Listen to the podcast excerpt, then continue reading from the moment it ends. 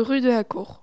Peu de temps après m'être levé et avoir pris mon petit déjeuner, mon chat miaule pour que je lui ouvre la porte. Quand je lui ouvre la porte, il court vers le garage et il rentre par une fenêtre brisée. Quand j'étais sur le point de fermer la porte, j'ai entendu ma mère me dire d'aller arroser les plantes. Du coup, je sors aller arroser les plantes.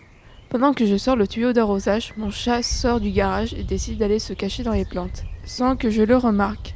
Ça, je l'ai compris quand j'ai commencé à arroser. J'ai vu mon chat courir en hurlant quand l'eau est arrivée sur sa tête.